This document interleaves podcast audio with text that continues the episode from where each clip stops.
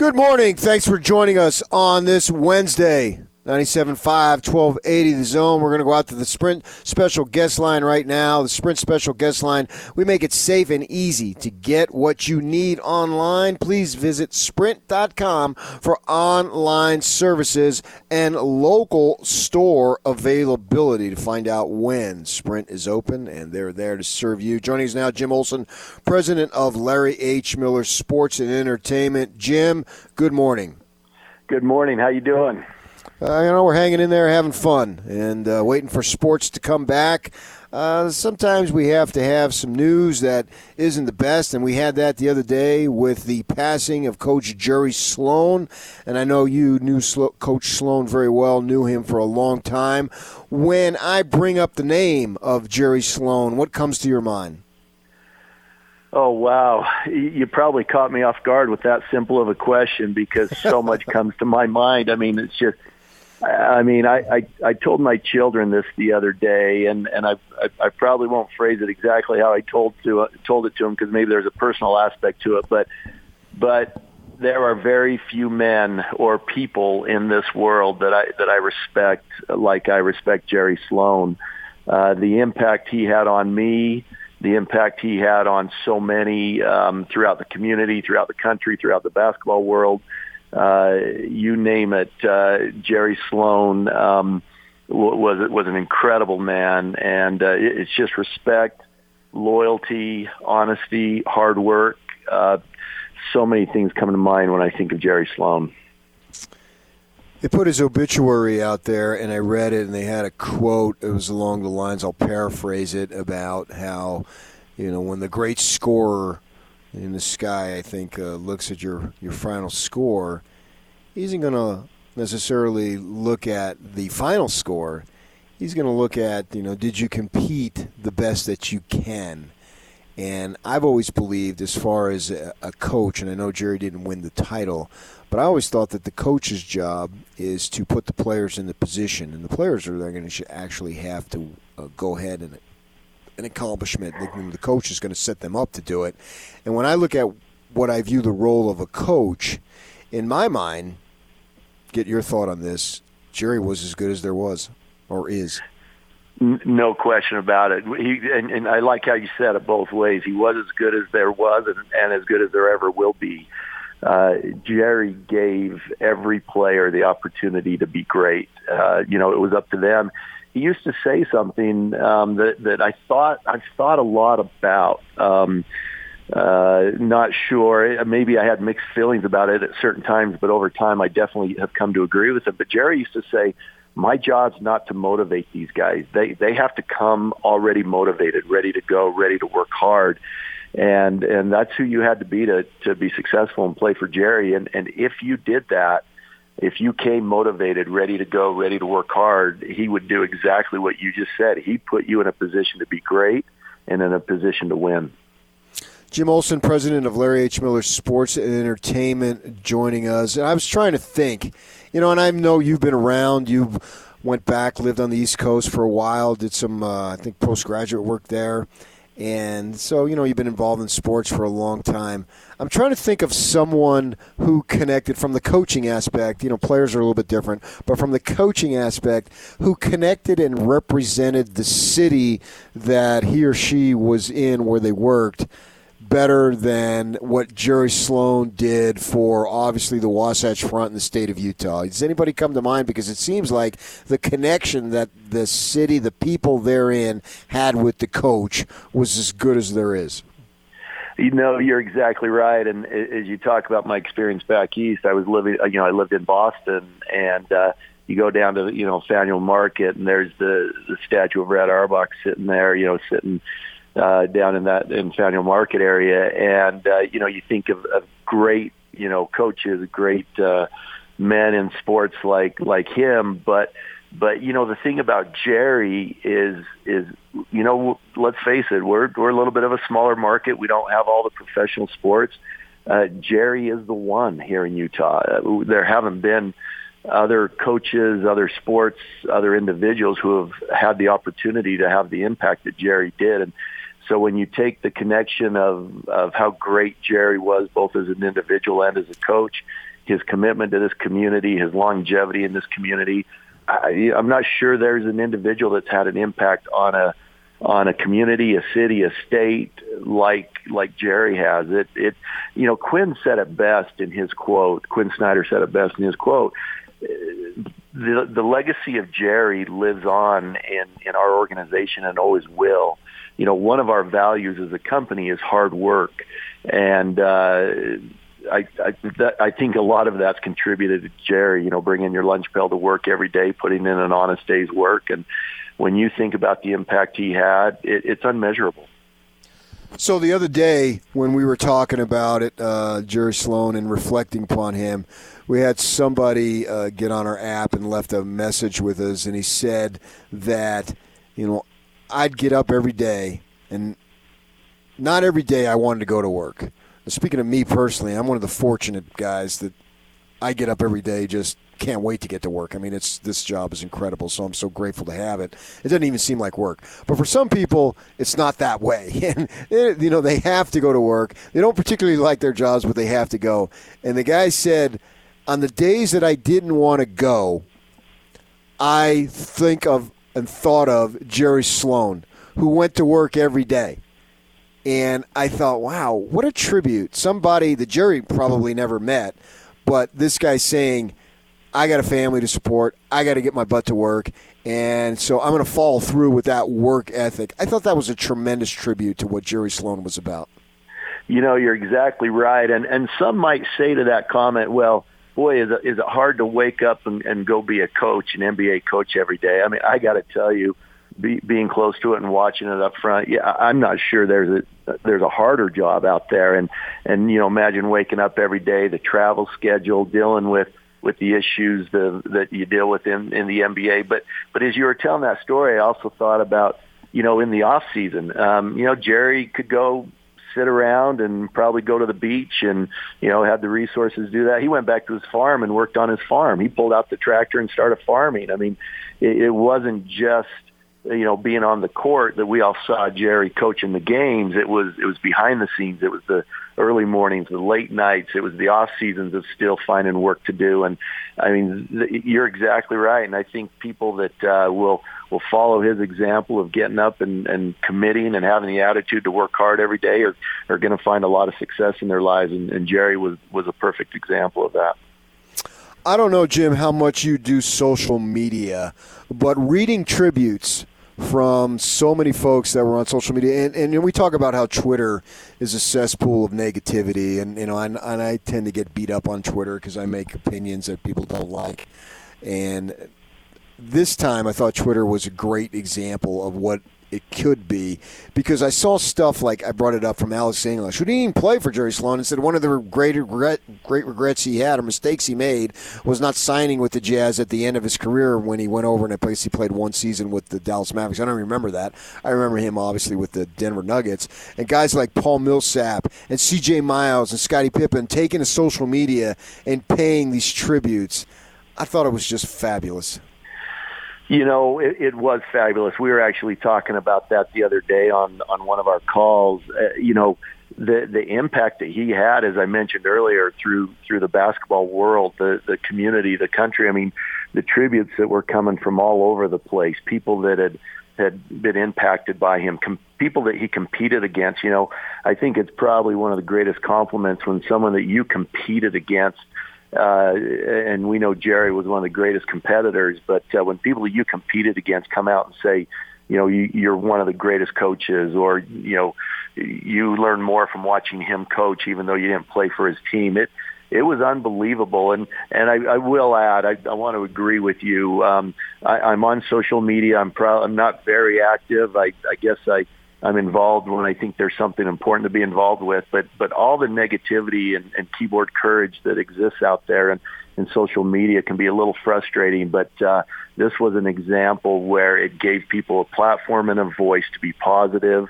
and to share, you know, the the greatness that Jerry Jerry was and will continue to be in our lives. Jim Olson, president of uh, LHM Sports Entertainment, joining us. I'm going to throw something at you. It's a little off the wall, and I think you probably expect off the wall stuff from me, so you're not sure, surprised. But if I'm going to list, I'm going to list the five most important. We'll go five because obviously that's a starting lineup in basketball. The five most important figures in Utah Jazz history, and I'll throw these names out at you and get your response. You can agree, disagree, or tell me to shut up, whatever you want. Okay. Uh, so I'm going to go two players, and obviously I'm going to go Stockton and Malone. Yep. They they you know they stand alone. There's a, players down the line. We'll see if Mitchell and Gobert and who knows whom can achieve what they achieve. But to put those from the player aspect, and then from management aspect, obviously you're going to go Larry Miller. Yep. And I'm going to go Frank Layden, and I'm going to go Jerry Sloan. So those are my top five most important figures in Utah Jazz history. React to that. So my first reaction is is I'm going to agree with you on the on all five of those without a doubt. The only thing I'm going to add one thing, and and we'll it's okay to count this as one. But but you mentioned Larry Miller, which which is absolutely the truth. Uh, but I would like to add uh, Gail Miller to that uh, Larry and Gail yeah, Miller, I think, I think are are one in the same in, in their efforts and and uh, commitment and success uh, for what they've done for for the Jazz in this community. So so I agree with you. You know, each one of those individuals, uh, all of those individuals, uh, you could almost make an argument the team might still not be in Utah without something they did or their impact or the influence they had on on first of all, uh, keeping the team in Utah, helping the team win so it could afford to stay in Utah, um, leading during early times, difficult times, challenging times, uh, growing a franchise into one of what we consider one of the great franchises in the NBA. Uh, you know, proven track record of winning and, and having great leaders, great great teams, great players. So uh, all of them have had an impact on keeping this team and building this team, keeping this team in Utah and building it to the great franchise that it is. Did you ever hear or talk to either Frank or Larry as to why they brought and then, in case in Larry's case, kept Jerry Sloan on like they did? Yeah, you know, I, I actually I, I remember uh, Larry talking to us many many years ago, and um, you know it was it was during the good times, of course, but but I remember Larry talking about loyalty. And I remember, you know, and, and he was he wasn't saying this in a sense that there was any discussion of, of replacing Jerry, because once again it was during good times. But but he really was saying even and even if and when we we go through challenging times, there, there's an element of loyalty that that really came from Larry, and you know the loyalty ends up going both ways. Uh, Larry was loyal to the very end, and and people that worked for Larry and still work for the group uh, develop that same loyalty. And and I think Larry understood that that when you can communicate and and show a loyalty, especially think about in a coaching world. I, I read the number of how many coaching changes there were during Jerry's career as a head coach, and I can't remember what it is off off the top of my head, but it was unbelievably high. There you go. That, yeah, that's right. And when, yeah. when you think about the number of coaching changes that took place during the time that we had zero coaching changes. It, it, it really came from Larry's commitment to build loyalty. And when you understand that, that your owner, your boss, whoever, you know, work, you work for has a loyalty to you, it, it creates a, a desire for you to express that loyalty back, for you to be uh, to, to work hard, to want to be successful, to want to give everything you have back to that company. And, and I think Larry and, and Jerry and the rest of the organization developed that very early on. And as I said, it, it still exists today. Speaking with Jim Olson, and Jim is the president of Larry H. Miller Sports and Entertainment. How much time are you or your folks, whoever they may be, above you, below you, including yourself, spending on talks about resuming competition for the twenty uh, for the nineteen twenty season? Yeah, I would tell you there are talks every single day, um, and it's everything from uh, you know what what the team is going to go through to to get back. You know, you're hearing talks uh, you know, the NBA has come out and, you know, there, there, there's the talks of resuming in Orlando and, and uh, trying to get that in place and what that will mean, regular season games and a, a playoff format. But, but locally, you know, we're talking about the arena and how we're going to make sure that when fans can come back that that arena is, is safe. And not only that it's safe, that people, but also that people feel safe and we're going through you know every square inch of that place and understanding what's going to be required to to make sure it's clean and sanitized and and people have the proper information that they need. You know, we're talking on a regular basis with our ticket holders and what their expectations can be. And obviously we don't have a date when fans will come back, but we know that there will come a time when fans are back in the arena full force and what that's going to mean and and what they can expect to to experience. And you know, we're talking with our our business partners, our sponsors, and and what they can expect, what kind of experience they they can have, and how they're going to advertise their products. And so, I will tell you, every single day there are discussions uh, going on about about when we're going to resume and and how we will. And we've got we've got a plan. Well, we're we're working on plans, and the plans change maybe daily, but we're working on plans that uh, take care of every scenario that could happen.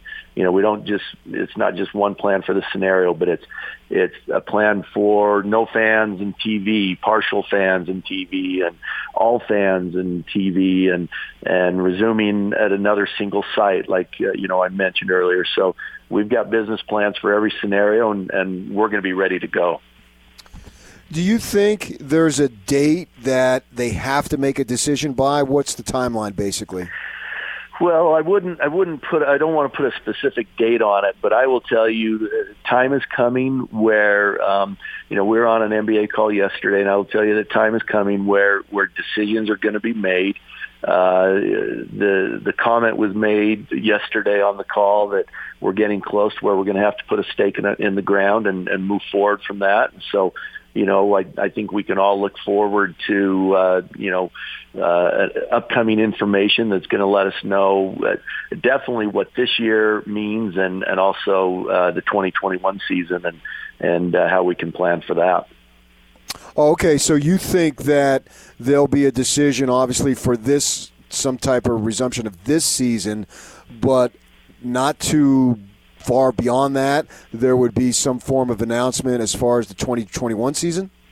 Uh, yes, at least uh, at least a general uh, timeline or or um, yeah timeline of, of of what people can expect.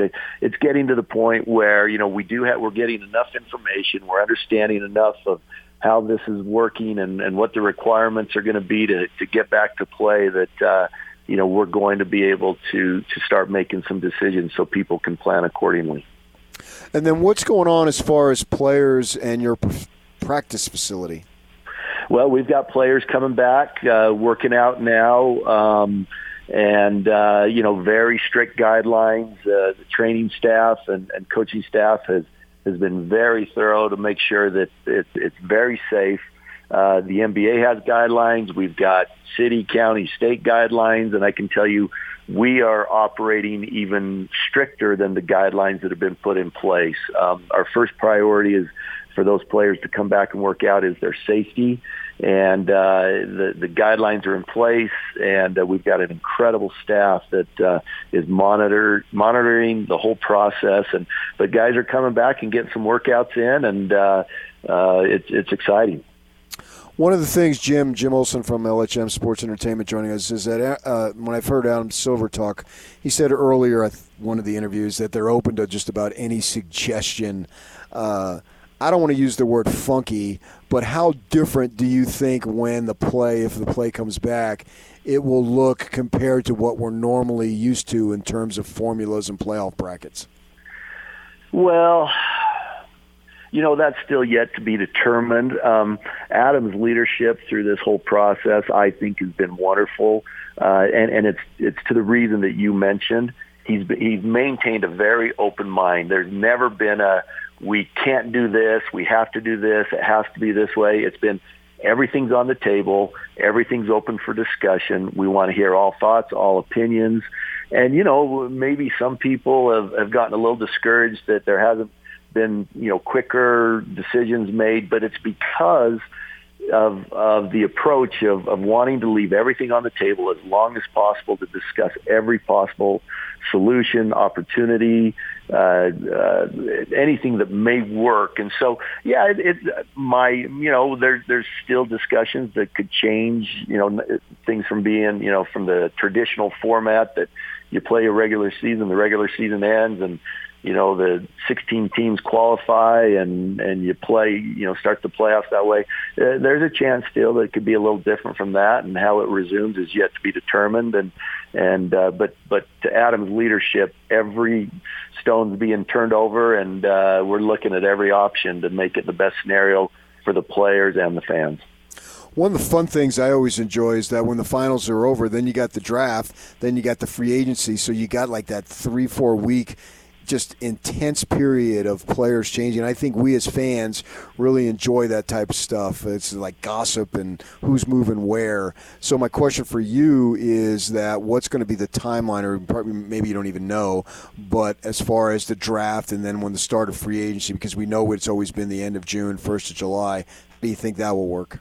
Yeah, that's all still being determined. Um, it's you know there's a lot of discussions. You know, can you have can you have? I mean, can you have free agency when games are still being played? Probably not, right? And so, yeah. you know, that whole timeline's being figured out. You got to figure out the draft, and and so that's all part of the timeline of resuming play for possible regular season games, playoff scenario uh, draft, free agency, and then the start of the 2021 season. That it'll all be laid out uh, in in order in a way that uh, makes sense for for the league and the players uh, and and you know the front offices to be able to make those decisions. Jim, thanks for joining us this morning and talking about Jerry Sloan and what's ahead for the NBA. We appreciate it. Hey, good to good to be with you. Hope you're well. Stay safe, and uh, thanks for all you do. All right, that's Jim Olson. LHM President Sports and Entertainment joining us. A lot of stuff to talk about there. Jerry Sloan, and then obviously the NBA going forward in some form or fashion.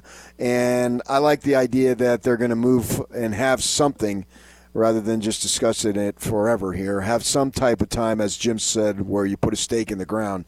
And we'll follow that, and whenever that is, obviously we'll be all over that. All right, coming up next, we'll talk a little more jazz and the NBA with Andy Bailey, who covers the NBA and the Jazz for Bleacher Report and Forbes.com. Stay with us, 97.5, 1280 The Zone. The Zone honors the greatest coach in Utah Jazz history and member of the Hall of Fame, Jerry Sloan. We, along with Jazz fans everywhere, mourn the loss of the coach we all grew up with. The man who went into battle with John and Karl. My coach. Who would argue with officials and would call for the pick and roll. Thank you, Coach Sloan, for sharing your love of the game and giving us all so many great memories. Celebrating the life of Utah Jazz legend, Jerry Sloan. Top of the wire update brought to you by Action Plumbing, Heating, and Electrical. Spring into action now. Mention this ad and receive $33 off any service. Call Action today. The phone number for Action Plumbing is 801 833 3333. That's 801 833 33 33. Okay, joining us now, Andy Bailey on the Sprint Special Guest Line. We make it safe and easy to get what you need online. Please visit sprint.com for online services and local store availability. Joining me now, as I just said, Andy Bailey covers the Jazz for the Bleacher Report, Forbes.com. Andy, good morning. Morning. How are you? You know, I am doing well. We've had you on the show a number of times, and something that I just discovered here recently back in the 90s, I worked for the Salt Lake Tribune, and my assignment was college basketball. And I covered Utah during Majerus's great runs. And then after the Olympics, they switched me over to BYU, and they had a couple of tournament runs there. And I did not know until recently you're the brother of Marcus Bailey. Why didn't you tell me that?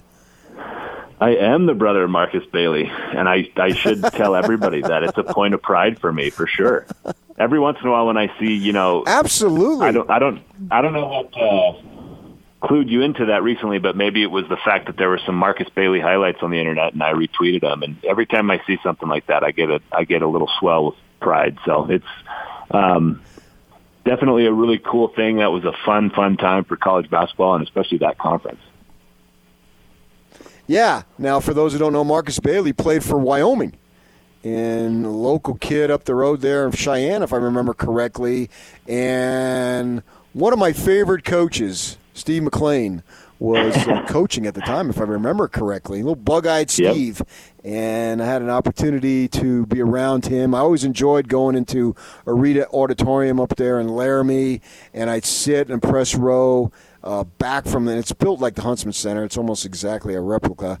And I'd sit back a little bit, and to my left would be Steve McClain's wife, and she'd be screaming at the referees, but she had this little pipsqueak voice, and nobody could ever hear her. And she'd get up, and you didn't even know if she was standing because she's so small. But she screamed, Ronnie Fernandez. I just remember her screaming at Ronnie Fernandez, who was a referee. But nobody could hear because the place was always packed when I went there because I was either there covering Utah with Majerus or BYU. And BYU obviously generates a lot of uh, emotion. So my day of going to that place i know it's been down a little bit but it was it was awesome and they had some really good teams at that point in fact all those years that I covered, and I covered Utah 10 years, went to the Final Four, Sweet 16, Elite 8, all that stuff. I don't believe that I ever covered Utah winning in Laramie. Yeah, they had a they had a very good home court advantage uh, back then. I guess it wouldn't have been as big a deal for Utah, but the the uh, elevation got to a lot of teams. Um, they packed that double yeah. A when Mark was there. They had a future NBA player on that team, and Josh Davis. Um, they they had a Davis, lot of good yeah. things going for them. And and like you said, they've been down recently, but I think the hire of Jeff Linder, um, I'm I'm optimistic about that. I think they're going to get things turned around. Now, your brother uh, had a really good career. They, I think, when he was a junior, they upset Gonzaga. I want to say it was down at the pit. Yep in the NCAA tournament. And then they had really, really high hopes the next season because they had that great season, I think, when he was a junior. But when he was a senior, he had the injury and he never came back, if I remember correctly, right? Yeah, so I, I think he may have won Mountain West Player of the Year as a junior. I can't remember if it was his junior year or his, or his sophomore year. But then, yeah, they they went in and they beat Gonzaga in the first round and it was more than your typical 6-11 upset because I think Gonzaga was ranked third in the nation before the brackets came out. So the big story was Gonzaga got jobbed by their seeding, so they had that huge upset, and then it was going to be Mark's senior year the next season. He tears his ACL, I think, nine games into the year, um, and he came back too early from that. He he tried the NBA Summer League that summer. He hadn't fully recovered yet, and it's it jacked up his knee to the point where he still has problems with it to this day. He played professionally in Germany and England and, and was actually pretty successful there, but he could only last a few seasons because the knee just never fully came back. I think we knew a lot less about ACL recoveries back then than we do now. I, I think things have advanced quite a bit on that front. So he had the, uh, I mean, injuries gets the best of a lot of guys, and I, that that was definitely the case with Mark. I, I remember as a young kid thinking my brother's going to be in the NBA, and it, it, I don't think it was that outlandish. He was a really, really good player, but injuries um, they take a toll on a lot of people. So what's he doing now? He is a radiologist. He's a doctor in Texas. Oh, sweet. So yeah, Man. so he uh, he he played professionally for a little bit once he realized uh, it was wasn't going to happen physically for him, he went on a mission for the um, Church of Jesus Christ of Latter Day Saints in Germany. Then he played in Germany professionally for a little bit after that, and then in England. And eventually, he thinks I'm going to. I think he started medical school in his 30s, which is you know that's a big step to take um, at that point in your life. And yeah, he's a practicing doctor now with a wife and kids, and he's he's doing great. Awesome. Andy Bailey covers the NBA for Utah Jazz, uh, and the Jazz for Bleacher Report and Forbes.com. The brother of Marcus Bailey, who was a star at the University of Wyoming, remember him well. Remember talking to him after some of those games. It was always fun to go up there because they had good teams. BYU and Utah had good teams, and so yeah, it took me a long time to realize that you were related to him, that he was your brother. But now that I know, I'm I'm good to go. It's good to catch up and see what he's doing. Glad to hear that he's doing well. I wanted to hit you up now. You know, Bojan Bogdanovich is going to have had the surgery, so he's going to be done. and and we'll see him next season, whenever that is, when that resumes.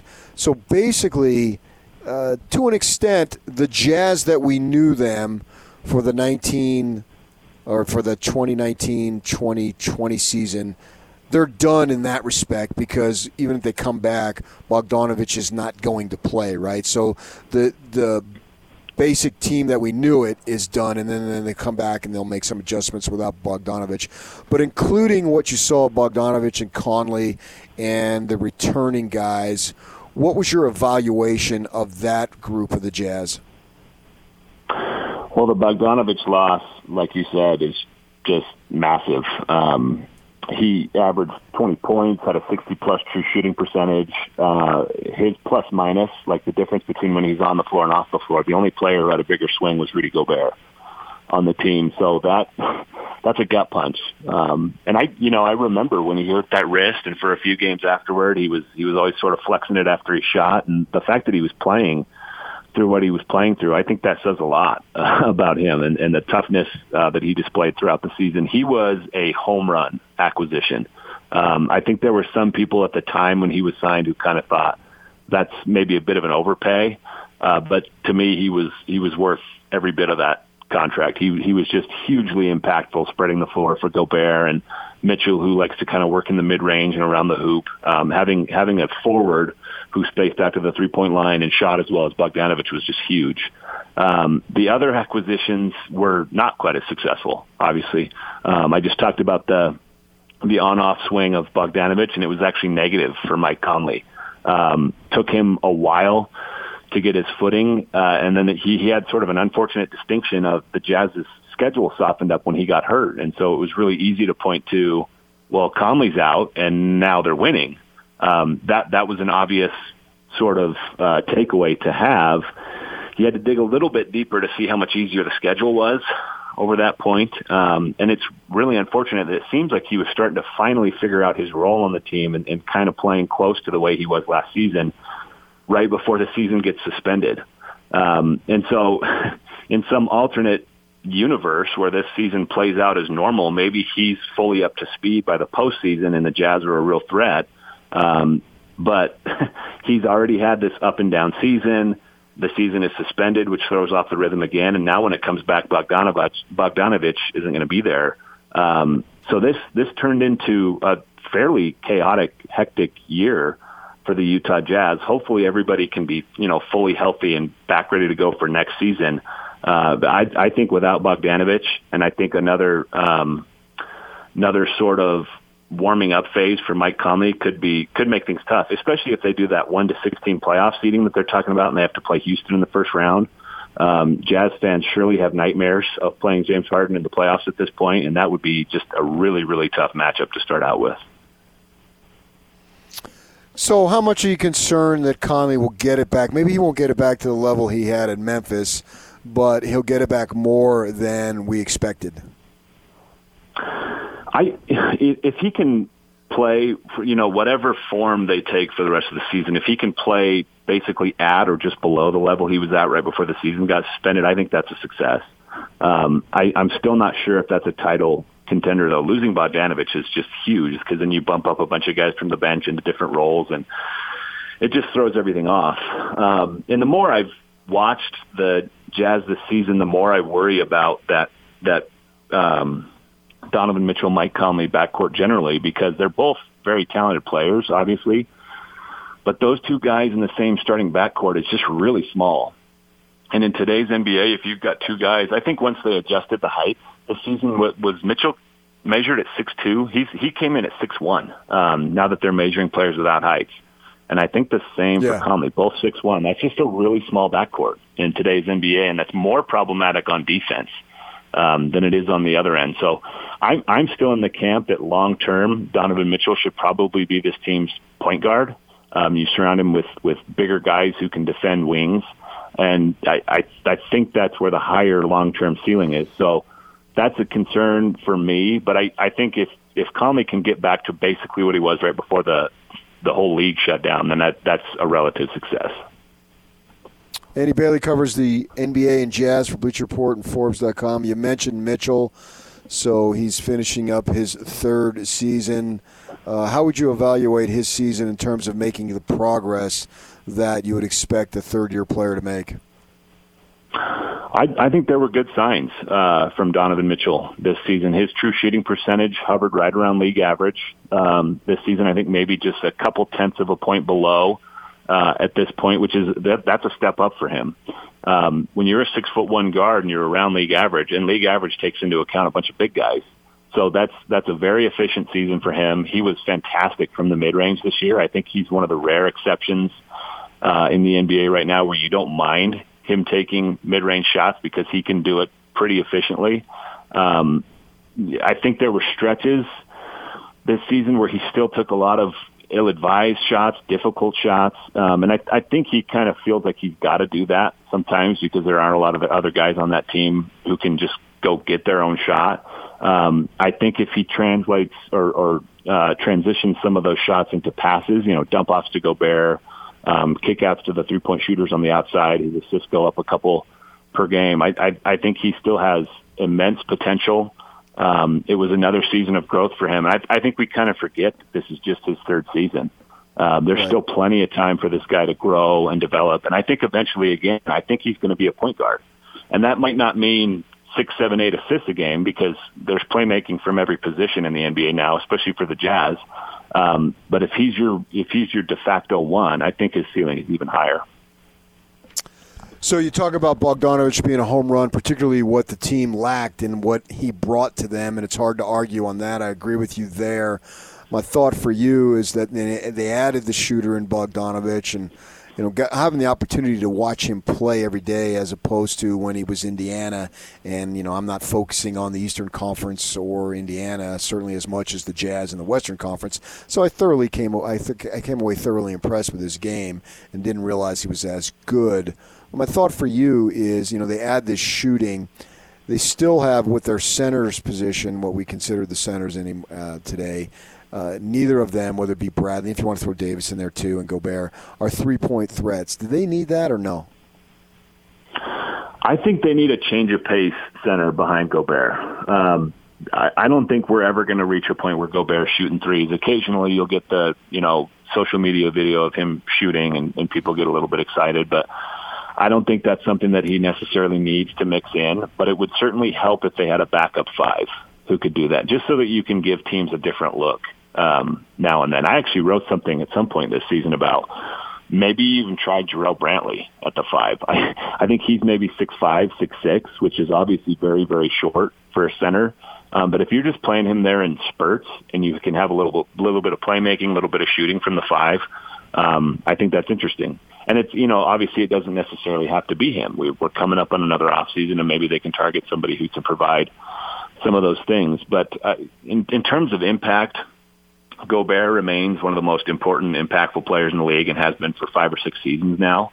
Um, so I, I get uh, what a lot of people say that, you know, the Jazz need to modernize, get more shooting, get more playmaking from the five. I don't think it should come at the expense of Gobert. I do think there needs to be sort of that change of pace center, somebody who can give you that that stuff for spurts, or if you happen to come up against a team like the Houston Rockets, um, who've been sort of kryptonite for Gobert um, in some ways, then then you can play that playmaking five a little bit more in a game against a team like that or a series against a team like that. So just having that option, I think, would certainly help the Jazz. Well, I thought I was talking to Andy Bailey, but he's staying playing a six-five player at center. Now I think I'm think I'm talking to Mike D'Antoni. I, me and positionless basketball. Um, I remember when Quin Snyder was first hired, that was like a big buzzword from him, and and I've always been very very big on that. And this is maybe a guy that's six foot six, six foot seven, who played some center in college, so maybe that's shading my perception a bit too. Okay. Well, I, I, like the idea of the change of pace. That seems to make yeah. sense for me because right now, you know, they improved their shooting obviously with Bogdanovich, but the league continues to uh, morph even more shooting. And so maybe if they had somebody that if they if they if they needed to to go with the five guys and each one of them being a threat, and uh, then maybe that causes a little bit of uh, dysfunction on the defensive end from the opponent. I guess is what you're saying. Absolutely, and I I think that we will hit a point and and the NBA changes a lot. I mean, people were talking about how the center position was dead five years ago, and now all of a sudden there's Joel Embiid and Nikola Jokic and Gobert, um, really dominant centers. But I do think four or five years from now, with the way the game is going now, we're going to see a lot more lineups that are like Mike D'Antoni's in Houston. Maybe not quite as dramatic with you know six five six six PJ Tucker playing the bulk of the minutes at the five. Um, but I think you could see a lot of lineups where the entire group is basically like six five to six nine. They all dribble, they all pass, they all shoot, and it, it just makes the lineup that much more dynamic and unpredictable when the attack can come from from any point on the floor, or the shot can come from any point on the floor. So I think we're heading in that direction. Again, I'll, I'll leave a caveat there that that could change, um, but that certainly seems to be the trend line that we're on right now. Andy Bailey, the brother of former Wyoming basketball star Marcus Bailey. Thanks for joining us today. Thanks for having me, sir. All right, that's Andy Bailey covers the NBA and the Jazz for Bleacher Report at Forbes.com. Oh my gosh. Coming up next, they get dumped on again? What the freak is this? We'll explain. Stay with us, 97.5, 1280 The Zone. Take the zone with you wherever you go. Let's go. Download the all new Zone Sports Network app on your phone and get live streaming of the zone as well as podcast editions of every show. From Salt Lake to Shanghai, Provo to Portugal, or Ogden to Oslo, wherever you go, we'll tag along. Let's go. Download the new Zone app by searching Zone Sports Network wherever you shop for apps. It's the Zone Sports Network app from 97.5 1280 The Zone and the Zone Sports Network. Welcome back in. Thanks for joining us on this Wednesday morning. All right, Yak. I saw you retweeted something. I saw it earlier this morning. Somebody put out the worst city in every state. Yep. And guess who is trending or what is trending? What city is trending here in Utah? That would be Provo, Utah. How is Provo the worst city in the state of Utah? Well, as a kid who grew up in Orem, just up the hill from Provo, I'm happy to crap on Provo. That's harsh. I'm just kidding. My wi- my mom is from Provo. She'd be un- very unhappy with me saying that. So, people, why is Provo the worst city? Get on our app and tell us why is Provo the worst city in the state of Utah? Oh, I need to know. these responses. I mean, I know I've never lived there.